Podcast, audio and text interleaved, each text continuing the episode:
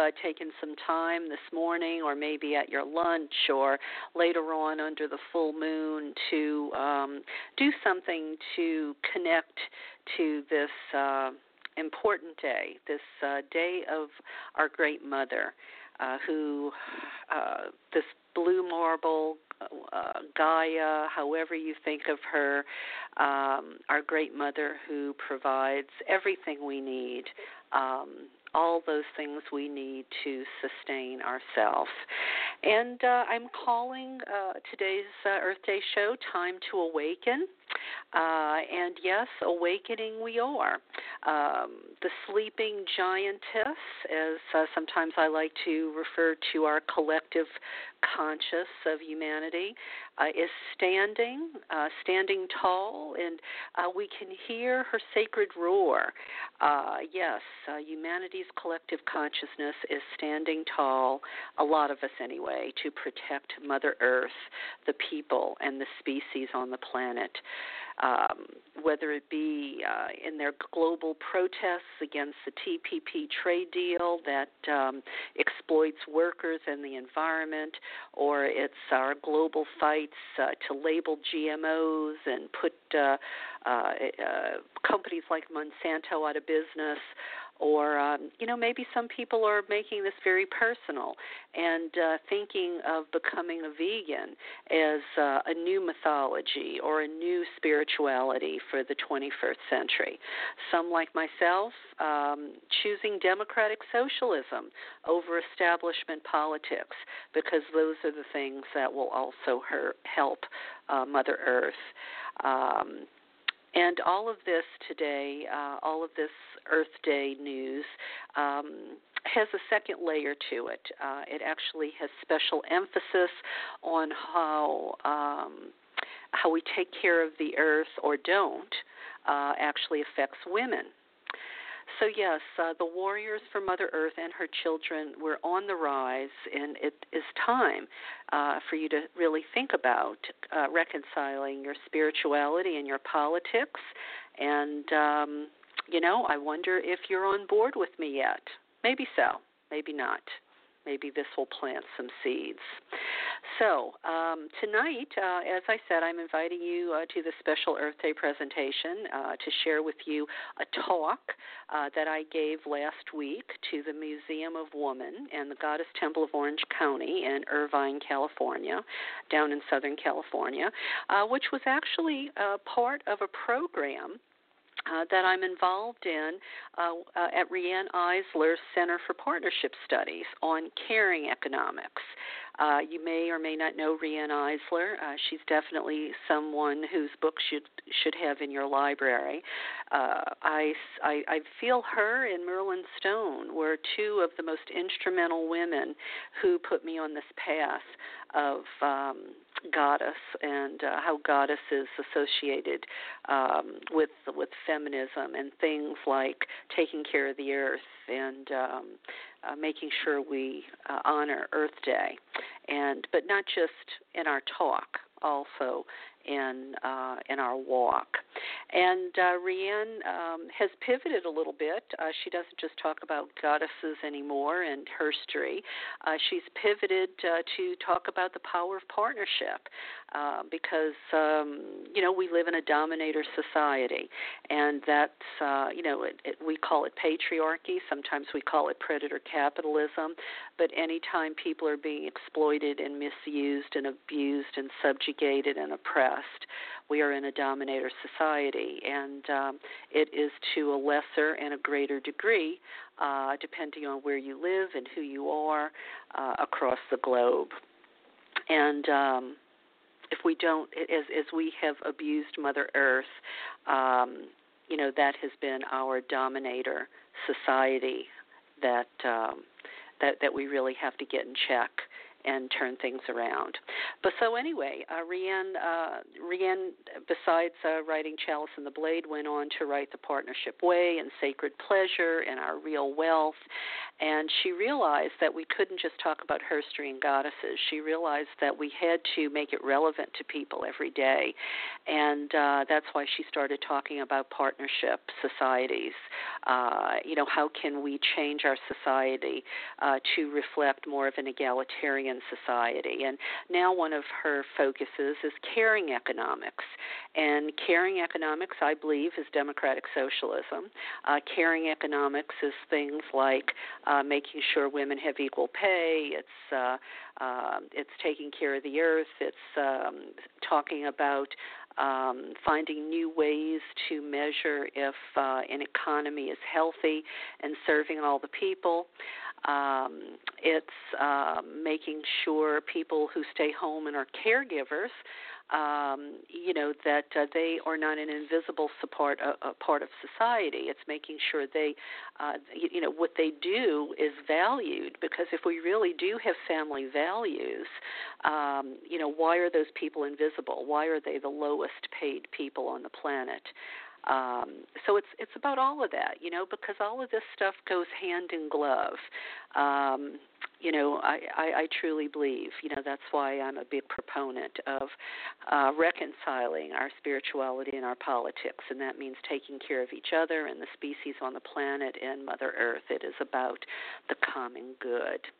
So, um, as, as uh, this class I was taking, uh, one of the requirements uh, to be certified was to give a presentation and integrate everything you learned um, and make a presentation out in public. Uh, and I did, as I said, at the Museum of Woman and the Goddess Temple of Orange County, and I mentioned that on the show Wednesday, and uh, I mentioned that to a number of people, and they said, "Well, you should share, you know, share what you presented wider, you know, put it on your radio show so people can hear um, what you presented, because you know, obviously, so many of you are all over the globe." So thank you. Thank you for tuning in and listening to this, um, you know, this presentation that I gave. And it wasn't scripted. Um, you know, I have uh, an outline of things, and uh, so I'm not going to sit here and read a paper to you. Uh, it'll be much more um, casual than that. So anyway, here we go. And um, if I remember, I don't usually do this, but if I remember, I may open up the chat room uh, at the end just to see if anybody's there and would like to say something or chat. Uh, I know so many of you usually listen um, at your convenience, not when I'm actually live, um, so the chat room doesn't do you any good. Uh, but you know, just in case anyone is listening live and would like to uh, uh, say hi or make a comment, uh, I am going to try to remember to, to open up the chat room before uh, we close tonight. So, anyway, um, I started the presentation off with something called uh, it's a prayer, uh, and it's called uh, the Prayer of Sorrow, and it comes from uh, uh, the United Nations Environmental Program or publication. Um, now, I refer to it as we have forgotten who we are, and um, and, and this is uh, this is how it goes. We have forgotten who we are. We have alienated ourselves from the unfolding of the cosmos. We have become estranged from the movements of the earth. We have turned our backs on the cycles of life. We have forgotten who we are. We have sought only our own security. We have exploited simply for our own ends. We have distorted our knowledge. We have abused our power. We have forgotten who we are. Now the land is barren, and the waters are poisoned, and the air is polluted. We have forgotten who we are. Now the forests are dying, and the creatures are disappearing, and the humans are despairing. We have forgotten who we are. We ask forgiveness we ask for the gift of remembering. We ask for the strength to change.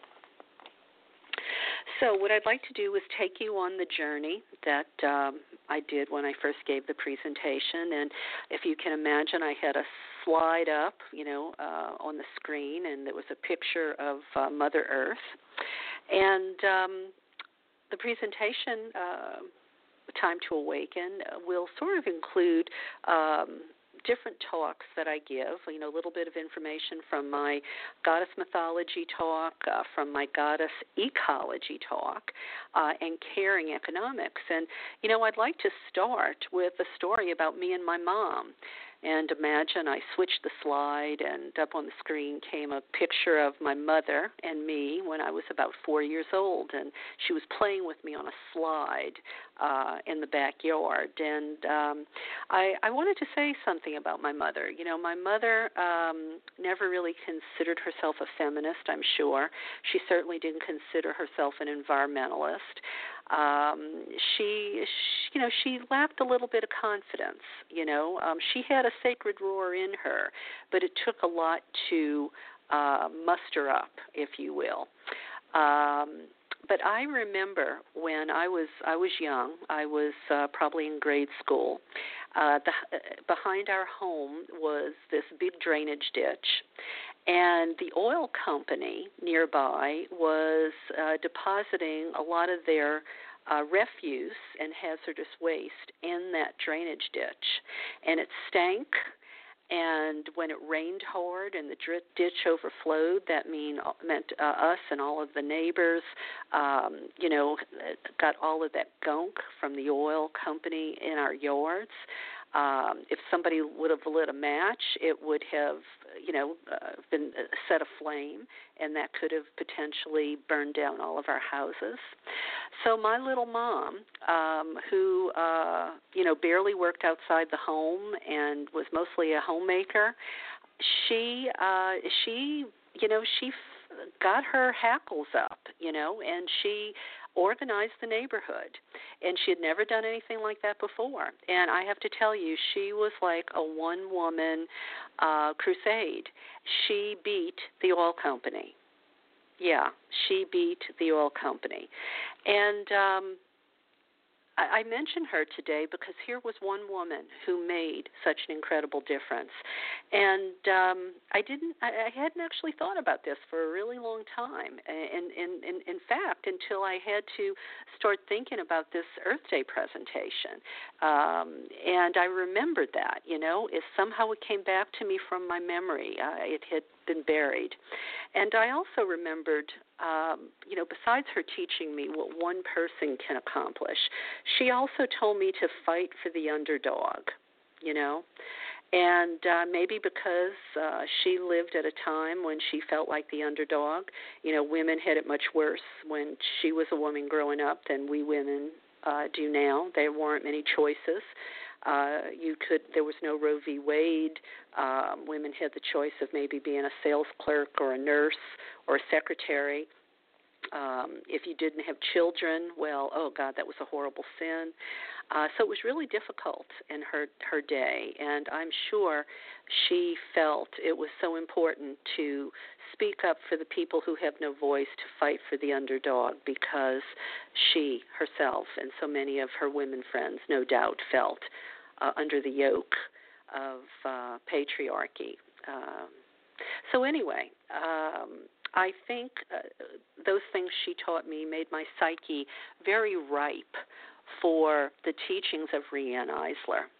Now imagine on my screen, uh, you see a picture of Riane Eisler now because I popped you know popped an image of Riane. Um, so yeah, my mother's teachings uh, created fertile ground, I think, for Riane's teachings about goddess and feminism and uh, you know caring for one another, uh, to stand up, not let ourselves be uh, oppressed you know the importance of uh, women's empowerment, and I really started to connect the dots between goddess spirituality, partnership versus domination, caring economics, and ideals of the sacred feminine. I, I really do believe all of this goes hand in glove, as you no doubt know if you're a regular listener to the show. You know, I feel like uh, feminists, um, you know, women for so long have been fighting against the establishment, you know, against the patriarchy, against domination, and um, you know, it's the status quo out there that uh, keeps us down, that has subjugated us. And, uh, you know, as I said, you know, we are we are awakening. It is the time. But you know, as I started to put the dots together, you know, as I started studying about goddess, not just as deity and archetype, but also as ideal, you know, um, I started to realize that knowing about goddess meant knowing about more than just how to do rituals or energetics or astrology or tarot or, you know, what color candle to put where on your altar. You know, it it uh, it really sort of bleeds into um, the thing I'm most excited about talking about now, and that is reawakening our earliest sacred stories. In other words, reawakening our goddess mythology, our goddess mythology pre patriarchal times. And uh, you know that was the talk I gave at the Parliament of World Religions, and um, and uh, uh, and and for the purposes of today and Earth Day, uh, imagine on the screen uh, I pop up a picture of Sedna, Sedna, the Inuit goddess, because Sedna I think of as our envir- our environmental goddess. She represents um, that we have to be. Um, you know, caretakers of Mother Earth, stewards uh, of the earth. And if you don't know or haven't heard me talk about Sedna's myth, I'll just give it to you very briefly. Um, First of all, again, she's an Inuit goddess, and the Inuits are the people um, who live around the icy waters Iceland, Greenland, Canada, Alaska, uh, maybe even Siberia. I'm not sure about that. Could be. But, you know, they're the people who live on the ice. You know, they. Um, you know have the dog sleds and they wear the uh you know they use the creatures of the sea for food and tools and blubber and fuel and um they they kind of live a a, a life of reciprocity with nature you know they take from nature uh, but Sedna teaches humanity, teaches man, that they should only take what they need. They cannot get greedy. They cannot exploit because she is there as the gatekeeper. And if they get greedy, and if they take more than they need, and if they abuse the the, the creatures of the sea that provide so much for them, she'll cut them off in a flash. You know, they won't have any of those creatures for anything, and they'll starve. So if you have that kind of, you know, uh, rules, uh, maybe you even think of it as a threat hanging over your head, then you do what's right. You know, so Sedna, Sedna, I believe, I really do think of her as our goddess of environmentalism and um, you know sh- her story is one of the stories that's so important to reawaken because you know if you don't think these myths are important just think for a moment about probably the myth that has had the most impact on people across the planet the myth of the Garden of Eden. Yes, indeed. Think of all the things that has come from that myth, especially for women, all the bad things. So, anyway, if we grow up with stories that give us better values, then as a society, we will have better values because our mythology really does shape our culture and shape our society and shape our psyches. So, um, Sedna, you know, uh, the the environmental goddess, her story is one for interconnection, reciprocity, partnership, rather than greed and exploitation. And again, here's an example of we have to reconcile our spirituality and our politics and be sure that we aren't supporting organizations or political candidates that sell us fracking or environmental destruction or deny climate change. Okay? And um, how, I mean, how many people out there support um, politicians who want to keep giving you know money to oil companies, for instance, who just rape the planet. Um, anyway, so now imagine the next slide up on the up on the board is uh, Mother Earth. Okay, we're going to have a, a different slide of Mother Earth now to represent goddess ecology. Now, goddess ecology stands in sharp contrast to patriarchy or male dominated patriarchal beliefs, institutions, and religions invested in their entitlement to rule over women and Mother Earth. We see it with uh, the dominionist interpretation of Genesis uh, in Genesis 1:26, which gives men license to control, use, and dominate the planet. And I'll read you Genesis 1:26 um, quote. And God said, Let us make man in our image after our likeness, and let them have dominion over the fish of the sea, and over the fowl of the air, and over the cattle, and over the earth, and over every creeping thing that creepeth upon the earth. Unquote. Now, while some interpret this to mean uh, be stewards of the earth, others greedily interpret it to mean man can dominate or subjugate everything on the planet, and it is here for his use and women and the species and, and all the other resources on the planet are there for his usury. And usury is not a good word. It doesn't just mean use, it means abuse. And we know Mother Earth and women and the species with going extinct have been abused. We say patriarchal society is actually built on the four pillars of sexism, racism, class exploitation, and environmental destruction. Now imagine another slide pops up and it is a beautiful scene of nature. Imagine a beautiful place out in nature. Now, Mother Earth teaches us not um, uh, God ecology or this Genesis stuff, uh, it teaches us goddess ecology and you know and, and think about what what mother earth teaches us. In grade school uh, you might remember your science class taught us about the importance of balance in ecosystems so they remain healthy. You know you introduce something into the ecosystem and it throws it out of balance. Well it can have disastrous results you know. Um, nature teaches us we must conserve and tend to the soil and rotate the crops so the soil will have time to replenish and renew itself uh, she also teaches us that things grow from the ground up. So there goes that uh, trickle down economics. We can just toss that idea in the trash can. And uh, evolutionary science uh, scientists have found that nature prefers altruism to selfishness. Yes, indeed.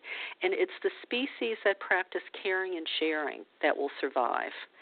It is not the species that uh, act in a survival of the fittest way that have the best chance for evolution and sustainability.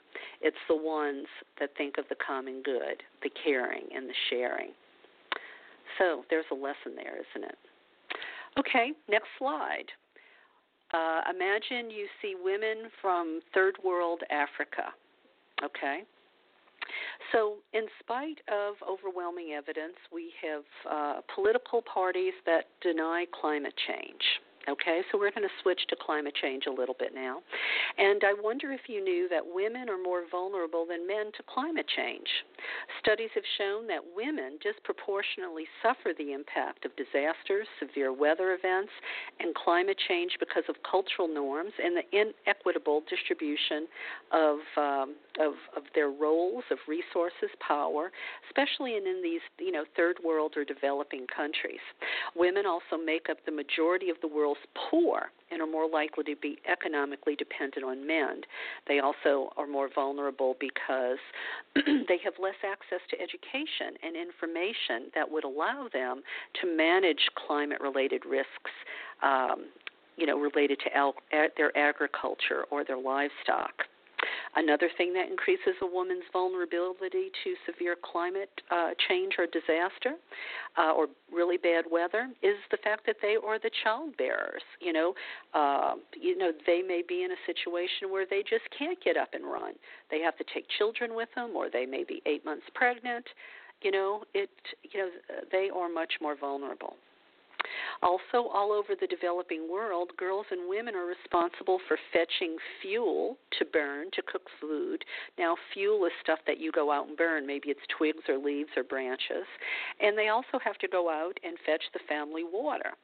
Well, as drought, uh, happens or resources dry up, these females are forced to spend sometimes two to 20 hours scavenging for resources well, besides how difficult that is, that means they may never get to go to school or they risk assault and rape as they go farther and farther away from home and they're out there alone trying to gather wood and water for families. But fortunately, the good news is um, that the people who know about these things and who are trying to help these people make changes in their lives so uh, they aren't so vulnerable, they realize that we have to have gender sensitive responses to climate change and severe weather. And uh, you know the things that multinational corporations do to environments that destroy the environment. Because women often have a more intimate knowledge of their environment and they are often uh, caregivers for their families and the sick. And women should therefore be an integral part of all decision making on health system strengthening and responses to emerging diseases and health issues uh, that result from climate change. You know, there's a, a quote, and you may have heard it. I think it's an African quote. I tried to find the source, and um, it was a little iffy, but it goes like this You educate a woman, and you build a nation. Yeah. Women do great things with information. Oftentimes, they do better things than men do. And this isn't man bashing. Okay, I don't mean it that way. But research has shown that women may be more likely to change strategies in response to new information and make decisions that minimize their risks. When women are in control of resources, they're also more likely than men to use them for family health and economic stability. All of these qualities suggest that when women are empowered, they can be extremely effective agents of, adapt, of adaptation to disasters such as climate change and environmental disasters. That also reminds me of another thing. Um, third world women are often the recipients of loans more quickly than the men in villages because um, researchers have found that when you give money to a guy, oftentimes he goes to the local whorehouse or the local bar, and that's where he spends the money. But the woman, on the other hand, she is more likely to take the money and invest it in a business to be able to sustain her family or use it to help the kids go to college. So, yeah. All right, so imagine another slide pops up on my uh, screen here, and um, it's a it's a slide that shows how the bees are dying. Yeah, because you know what? It's not just the third world countries who are having issues with nature. You know, we are struggling here in the United States as well. Um, Roy and I bought a house in a uh, outside the city, and a little little little house, very modest, but the uh, it's in a little valley, and the people who live there, like ourselves, we rely on seven wells in the area to get our water. Well, with the drought in California, those wells have been practically dry. Now, for me, you know what that means if we can't get water at our house at some point it means i'm going to have to pay to ship water in it means um i'm going to have that huge cost. It also means my property values are going to go down you know? There's all sorts of things that happen when people um, you know, when the environment gets messed up. Look at all the people who uh, or, or have had fracking done in their area. Besides the groundwater being poisoned, and when they turn on their faucet and put a flame near it, the the water coming out of the faucet, you know, lights on fire. Their property values have gone to hell. They can't, you know, they can't sell these houses. I mean, their houses are worthless.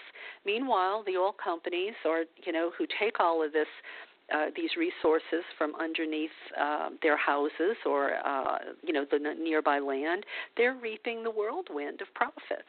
Now, does that make sense? Is that fair? So, you know, we've heard um, uh, Republicans want to disband the Environmental Protection Agency, uh, and, uh, and, it's not just the Republicans. We know it's uh, corporate Democrats too. It's the establishment. Um, you know, they don't care if we have any federal oversight. They want thing. They want to just be able to do whatever um, they want to do. And of course, we've heard. Um, you know, in the presidential campaign, how that happens.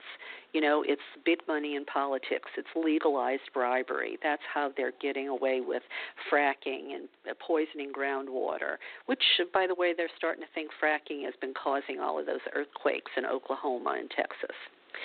You know, conservatives like the Koch brothers have poured millions into the disinformation campaign, trying to convince Americans and uh, not too savvy politicians that climate change isn't real because even though they have more money than they could spend in a hundred lifetimes, it's not enough for them. You know, I wonder how they believe they're not going to suffer along with everyone else when the air and the water is poisoned. And no doubt you've heard about the bees dying uh, due to pesticides from companies like Monsanto, and no doubt you've heard about the Michigan water crisis where Republican budget cuts poison the city of Flint with lead. Uh, recently, here in California, we had the Porter Ranch methane leak uh, near Simi Valley. You know, I could go on and on. You know, our rivers are being poisoned. Um, you know, the habitat in the Gulf of Mexico was destroyed and all the ecosystems there. But new slide pops up. Imagine that slide shows all of us human our human family standing up protesting in the street by the hundreds by the thousands by the millions that's what the slide shows the slide shows we are using our sacred roar activism these are the bright spots on the horizon New York has banned fracking, and hopefully more states will follow. Europe has been successfully fighting Monsanto. Environmentalists in Seattle thwarted Exxon as they tried to drill in the Arctic, and luckily, so far, we've been able to stop, uh, you know, that oil company from. Um, uh, you know, from from drilling in the Arctic, uh, we've been able to put a stop to that oil pipeline that was going to be uh, constructed that would have run from Canada down to the Gulf of Mexico. Uh, as I said in the opening, some people are choosing to be a vegan as a way of life, uh, as their new spirituality. Um, we're fighting to have our food labeled. The TPP trade deal hasn't been signed into law because we have been, you know, kicking up the dust and and uh, we've been the squeaky wheel. And you know what they say: the squeaky wheel gets the grease. That's what activism is. We should just get used to the idea that corporate interests are always going to run counter to what's best for the earth, and it's us to up, and it's and it's up to us to be wise stewards. Yes, um, for a long time, people have been asleep at the wheel, but they're waking up. Average people are getting involved, and it makes a difference. Look at the incredible success of Bernie Sanders. One man, one man has started this revolution and is waking up thousands and thousands of people and what an extraordinary opportunity we have to support um, this once in a lifetime climate, uh, uh, this once in a lifetime candidate, and hopefully uh, get him in the White House. So, you know, my I want to take this back to how one person makes a difference, whether it's Bernie Sanders, whether it's my mom, whether it's you, or whether it's me. Find your passion and make it your cause. One person does make a difference, as cliche as that sounds. You know, I can't tell you um, the Facebook posts that I saw how in caucuses around the country, one person's vote turned the tide for either Hillary or Bernie. So think about that. You know, don't think that uh, you're just one person and you can't make a difference. You can. Become an expert in your cause and become a conversation leader or a spokesperson. Align yourself with organizations with similar interests, like maybe Riane Eisler's Partnership Society, maybe it's animal rights, maybe it's the environment, maybe it's voter rights, whatever it is, whatever floats your boat. Because when times get hard and it's it's a struggle and it's a challenge, you want to make sure it's something you care about because it's your passion that will sustain you volunteer, donate, become a democratic socialist. but always choose partnership over domination. Be courageous. Don't vote for the status quo because you're afraid to do anything else. Don't be manipulated. And remember what Riane Eisler says. She says, What's good for the many or the common. Uh, I'm sorry, uh, let me rephrase. I, I don't want to quote her wrong. Riane Eisler always says, What's good for women is good for the world. I think I think we can think of that as what's good for the many or the common good and not just the few. That's part of that too. So, if you really believe in our interconnection and care about nature or Mother Earth, this is this is what reconciling your spirituality and your politics is about. Get out there and do something to make the world a better place. Even if it starts with just one little thing. So up pops my last slide and it's that picture of Bernie Sanders with that little bird who appeared on his podium that day. Even if it just starts with one person or one little thing, because all of these things eventually add up, they all make a difference. It is like a pebble in a pond. So, I have taken you on this journey, told you a little bit about my life, my mom's life, life, what inspired me to do what I'm doing, uh, talked about climate change and the importance of Earth Day and reconciling our our um, spirituality and our politics. And I want to thank you for coming along on this journey. And my thought was that uh, at the start of this, you know, we opened with a prayer of sorrow because we have to acknowledge that we've forgotten who we are. But now, now perhaps we can think about the progress we've made, the hope that we have for the future. And I'd like to close with the prayer of gratitude, which is the bookend to the prayer I opened with. It's called a prayer of gratitude. I refer to it as the prayer of remembering, and it goes like this We rejoice in all life. We remember who we are. We live in all things. All things live in us. We rejoice in all life. We remember who we are. We live by the sun. We move with the stars. We rejoice in all life. We remember who we are. We eat from the earth. We drink from the rain. We breathe from the air. We rejoice in all life. We remember who we are. We share with the creatures. We have strength through their gifts. We rejoice in all life. We remember who we are. We depend on the forests. We have knowledge through their secrets. We rejoice in all life. We remember who we are. We have the privilege of seeing and understanding. We have the responsibility of caring. We have the joy of celebrating. Well, thank you. Thank you, listeners, for tuning in with me uh, for Earth Day. Uh, that is the bulk of my presentation. And um, I will be back with you at uh, our, actually on the 22nd. I'm sorry, not on the 22nd. I will be back with you, uh, I believe, on Tuesday, the 26th, uh, because I have uh, another special uh, offering I'd like to share with you about. Um, um, how would you say? I guess um, you might put it. It's another issue of domination versus partnership. How um, journalism is a sacred trust, and how um, the fact that we have no real journalism anymore, that it's all been corrupted by corporate money. Uh, we're going to be talking about how uh, the lack of journalistic integrity is um, is a form of domination and because they manipulate the public, they are also thwarting democracy. They are um, preventing people from making smart choices because of the disinformation because of their lack of integrity. So I will be with you Tuesday to uh, talk to you about that, another special show.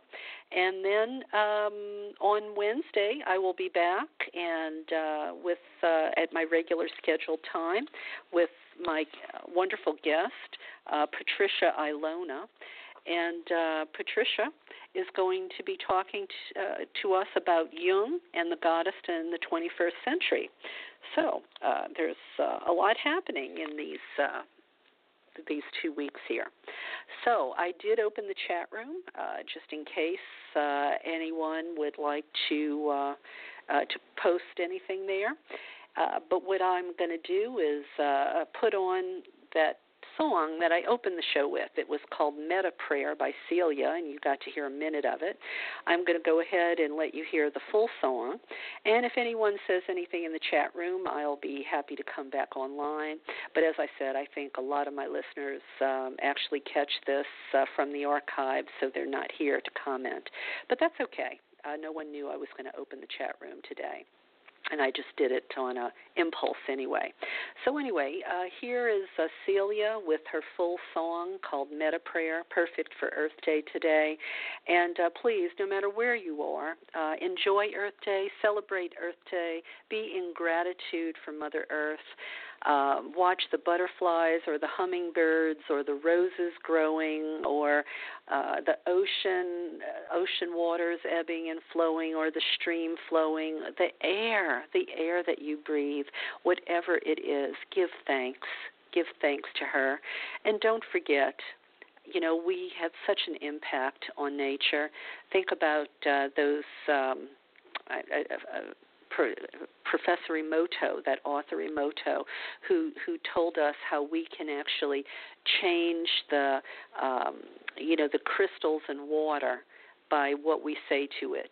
You know, do we tell water that we love it and create these beautiful crystals and you know change the um, you know the the molecules in the water so that they create beautiful crystals?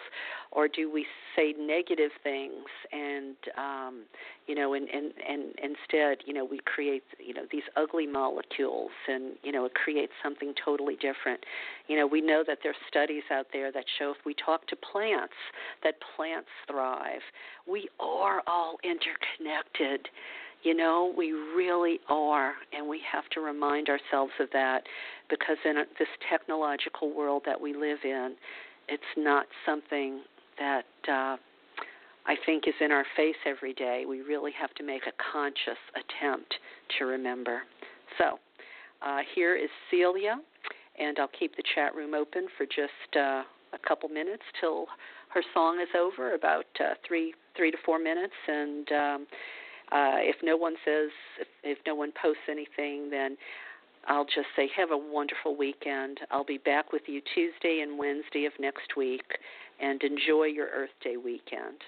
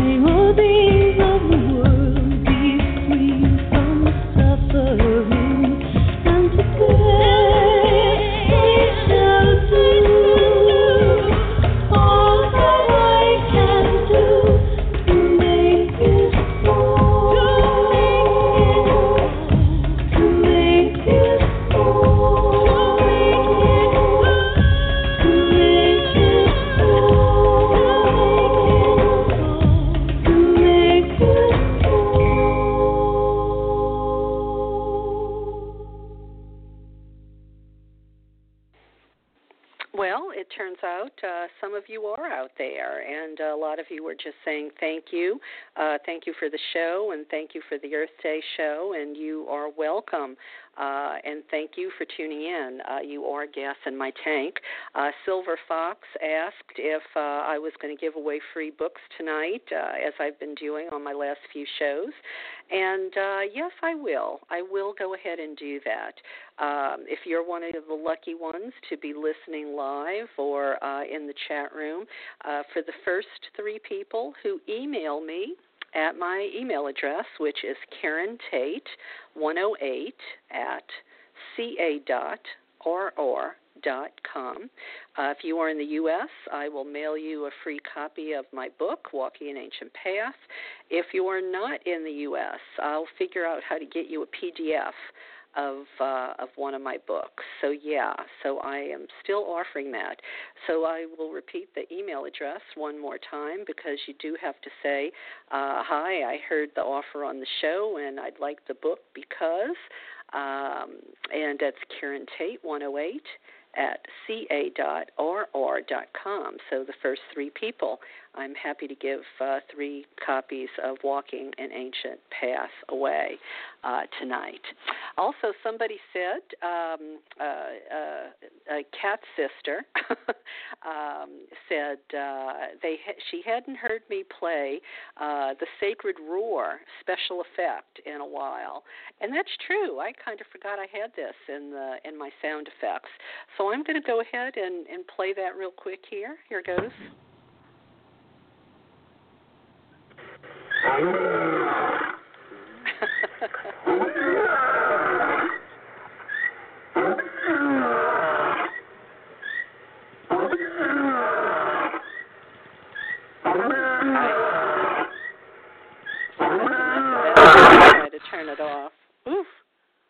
Okay, I think I turned that off. Hope that didn't blast your eardrum. but yeah, that was the sacred roar. Um, and then um, uh, one of one of you also said uh, uh, Penny Penny Sue uh, said she hadn't heard me play uh, any of the outtakes of Femme for a while, um, and would I if if I had time, would I play one of those? So yeah, why not? I have a quick outtape from uh, when I was in the film Femme: Women Healing the World, that uh, documentary that uh, Sharon Stone put together with Wonderland Entertainment. So uh, here goes a, a short little two-minute clip.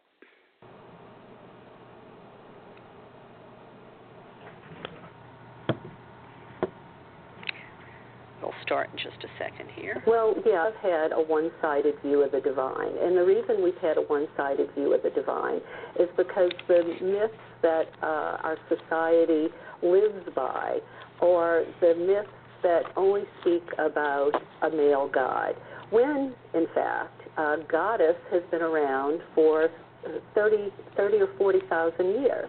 Uh, we can look to the artifacts. We can look to the archaeological sites. We can look to the textiles. We can look to the myths. But, you know, because religion is about power and politics, uh, the sacred feminine has sort of been swept beneath the sands of time. And uh, the mythology of goddess uh, has been uh, obscured purposefully uh, because this is all about um, uh, uplifting uh, the patriarchy as opposed to um, having a balanced society where you have the attributes of the feminine and the masculine uh, in control in society. So when you consider that uh, one person's myth is another person's religion, uh, and, and when that myth is um, dominated by a male guide, well, then you have male leadership that that predominates in society. So as a result, women have been subjugated, and goddesses uh, become our role models. They become our archetypes. So when we only have a male god that that is at the center of society, well, that sets the male gender up to be the leader of the society, and and that then um, subjugates women to sort of a second class supporting role rather than a partnership, rather than uh, an equal role where they are, uh, in a sense, um, you know, looking over humankind together, or men and women, or uh, leading and ruling together. Okay, that's that clip. And um, I am. Uh, I do have a special running right now. If you have not been able to get a copy of uh, Femme, which I highly recommend uh, for your library, uh, I am actually selling some copies of Femme uh, at a discount. Uh, they're ten dollars plus shipping and handling. So if you'd like to get one from me, um, you can get in touch with me, and I will be happy to um, send one along to you. And um, dear listeners, as I say uh, every show, uh, because it is so important, uh, what we uh, nurture, what we tend to, it thrives, and uh, what we neglect, it withers. So uh, if you do appreciate the show, I, I, do wish you would support it by either. Um, um, you know, sending me an email once in a while. Tell me if you like what's going on. Uh, tell me, uh, you know, if you have any suggestions for show guests or uh, anything you like or don't like. Uh, I love your feedback. Uh, you are gas in my tank. And um, if you can, uh, please go to my website, KarenTate.com. Uh, avail yourself of all the free stuff there. Uh, I mean, it's a rich, rich website. Uh, there's free downloadable meditations. There's uh, interviews that I've given with people that um, I, I, think are very informative about goddess spirituality, sacred sites, all, all, different things related to goddess. You can hear all of that free. there are talks links to talks that I've given. There's uh, um, the audio book series I've started from my book Goddess Calling. Um, so I would just like to, uh, you know, ask you for your support. Um, uh, you know, uh, help me continue to do the work that I do in the world, uh, because you you may or may not know, you know, authors like me, we probably make uh, a dollar a book. Uh, we're not getting rich doing this, and uh, I pay for airtime to have the show. Uh, so if you could uh, just help me out by buying books or um, you know, buying CDs or some of the other stuff I have on my KarenTate.com website, or even just send in a donation. Imagine if a hundred of you each sent in a five dollar donation. Um, that would be an incredible boon uh, to help me continue to do my work. I could probably even afford to travel uh, outside of uh, California and uh, give presentations to groups that uh, you know can't really afford to pay my way there, uh, and neither can I afford to, um, you know, fly to a destination. But if um, you know, if, if we had a fund, so to speak, for things like that, um, I could bring the teachings, uh, you know, to more people that were uh, beyond driving distance. So anyway, you've heard me say it before. I, I don't want to sound like uh, PBS going on and on and on. I think you get it. Um, you know, no more than we can go to Goddess and treat her like an ATM machine where we only take and take and take. Um, we really do have to be uh, people who live uh, a life of reciprocity. We can't always take and take and never give back. Um, you know, no matter what part of our life we're talking about. You know, we can't expect people to care about us if we don't care about them. Um, life is about reciprocity if you really do want to have a good quality life. So I will close tonight with uh, a quote of mine that I enjoy and I believe is relevant to tonight's show. The great she is challenging us to do what's right for the most of us, for the sake of humanity and the planet. Okay, I will go check my email and see if any of you uh, popped me an email to get a free book or a free PDF. And thank you so very much for being with me tonight. Enjoy your weekend, as I said. Uh, may the great she embrace you in her golden wings. And I will be back on Tuesday and Wednesday of next week. Yes, indeed, I sure will. I'll go out with a little bit of music here. Hmm. Be optimistic.